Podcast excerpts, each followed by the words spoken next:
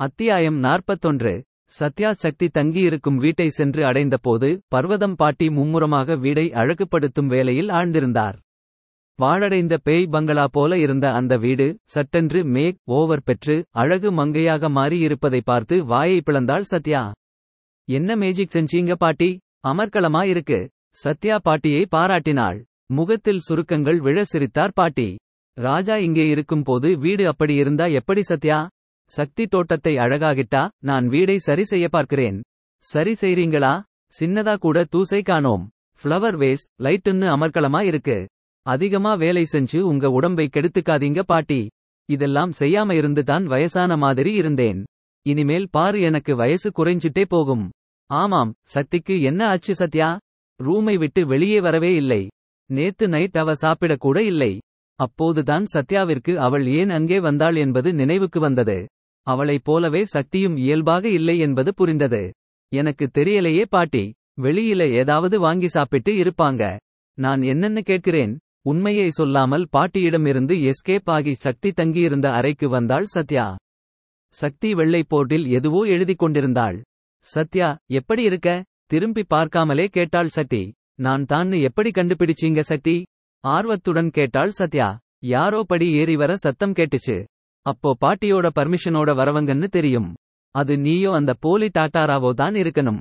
கதவை தட்டாம உள்ளே வந்தா நீயா தான் இருக்கும். ஓஹோ டாக்டர் கதவை தட்டிட்டு தான் வருவாரா? பரவாயில்லையே ஜன்னல் வழியா வராம இருக்காரே சந்தோஷம். சக்தி எழுதுவதை நிறுத்திவிட்டு சத்யாவை திரும்பி பார்த்து சிரித்தாள். உனக்கும் லேட்டஸ்ட் நியூஸ் கிடைச்சிருச்சா? ஆனாலும் போன்ல பேசாம நேரா வந்திருக்க? சக்தி கேட்ட கேள்வியின் தலை கால் புரியாமல விழித்தாள் சத்யா. நீ முழிக்கிறதை பார்த்தா தெரியாது போல இருக்கே. என்ன டிடெக்டிவ் ஆபீசர் இப்படி ஏமாத்திட்டீங்க? என்றாள் சக்தி கேலி மின்ன. விளையாடாதே சக்தி. என்ன லேட்டஸ்ட் நியூஸ்? யாரை பத்தின நியூஸ்? பரபரப்புடன் கேட்டாள் சத்யா. அகல்யா தங்கியிருந்த வீட்டுல நேத்து நைட் யாரோ திருடன் வந்திருந்தானாம் சத்யா. என்னது? மம். உன் ஃப்ரெண்ட் ஜான்சி ராணி சவீதா தான் போலீஸ்க்கு ஃபோன் செய்திருக்கா? நைட் என்னமோ சத்தம் கேட்டுச்சாம். சவீதா வெளியே எட்டி பார்த்தா ரோட்ல எதுவும் வித்தியாசமா தெரியலையாம். அதனால அப்போ இக்னோர் செய்திருக்காங்க.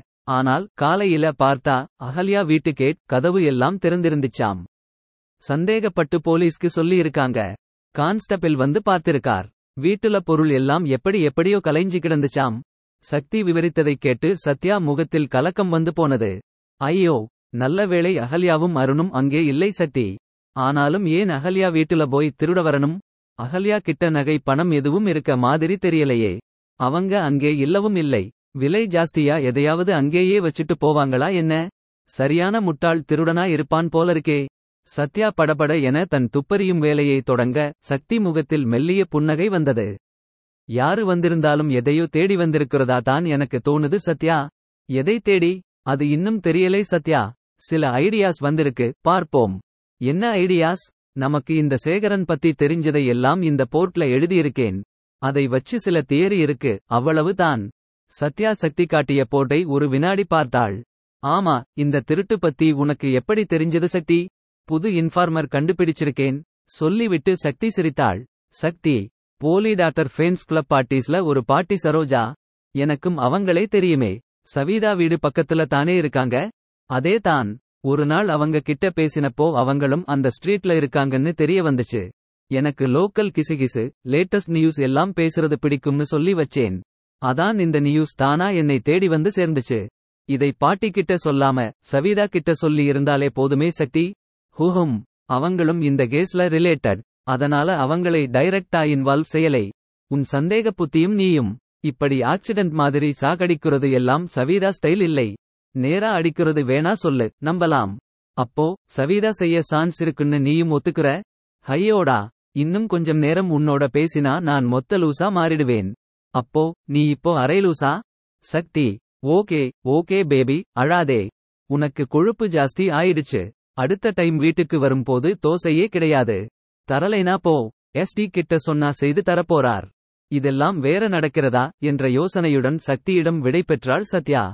பர்வதம் பாட்டியை திரும்பவும் பாராட்டிவிட்டு அந்த வீட்டுக்கேட்டை தாண்டும் போது சாந்ததுரை அவளின் எதிரில் வந்தான். என்ன டாக்டர் தோசையெல்லாம் செய்றீங்களாமே? இப்போதான் ஃபிளாஷ் நியூஸ் வந்துச்சு. சத்யா கேலியாக கேட்டாள் தோசையா? இல்லையே டீ மட்டும் தான் பாட்டிக்கும் சக்திக்கும் போட்டுக் கொடுத்தேன் என்றான் சாந்ததுரை. பெரிய சமூக சேவகரா இருக்கீங்களே சக்தி நான் போட்டுக் கொடுத்த டீ பத்தி உங்க கிட்ட சொன்னாங்களா? சாந்ததுரை கேட்ட விதத்தில் சத்யா அவனை வித்தியாசமாக பார்த்தாள். ஒரு கப் டீ போட்டுக் கொடுத்துட்டு இவ்வளவு அலப்பற தேவையா? சத்யா வேண்டுமென்றே அவனை சீண்ட சொன்னாள். என்ன டீ பத்தி இவ்வளவு சாதாரணமா சொல்லிட்டீங்க? கரெக்ட் அளவு தண்ணி டீ தூள். Sir doctor sir. நான் டீ போட்டதே இல்லை. போதும் நிறுத்துங்க. He he he. சக்திக்காக ஸ்பெஷலா போட்டு கொடுத்தேன் சிஸ்டர். அதான் அவங்களுக்கு பிடிச்சுதான்னு தெரிஞ்சுக்க கேட்டேன். வேற ஒண்ணுமில்லை. ஒண்ணுமில்லாம இருக்க வரைக்கும் சரிதான். அன்னைக்கு கண்ணுல டிங்சர் போட்டப்போ ஐயோ அம்மான்னு அலறுனது இன்னும் ஞாபகம் இருக்குல? மறக்கவே மறக்காது.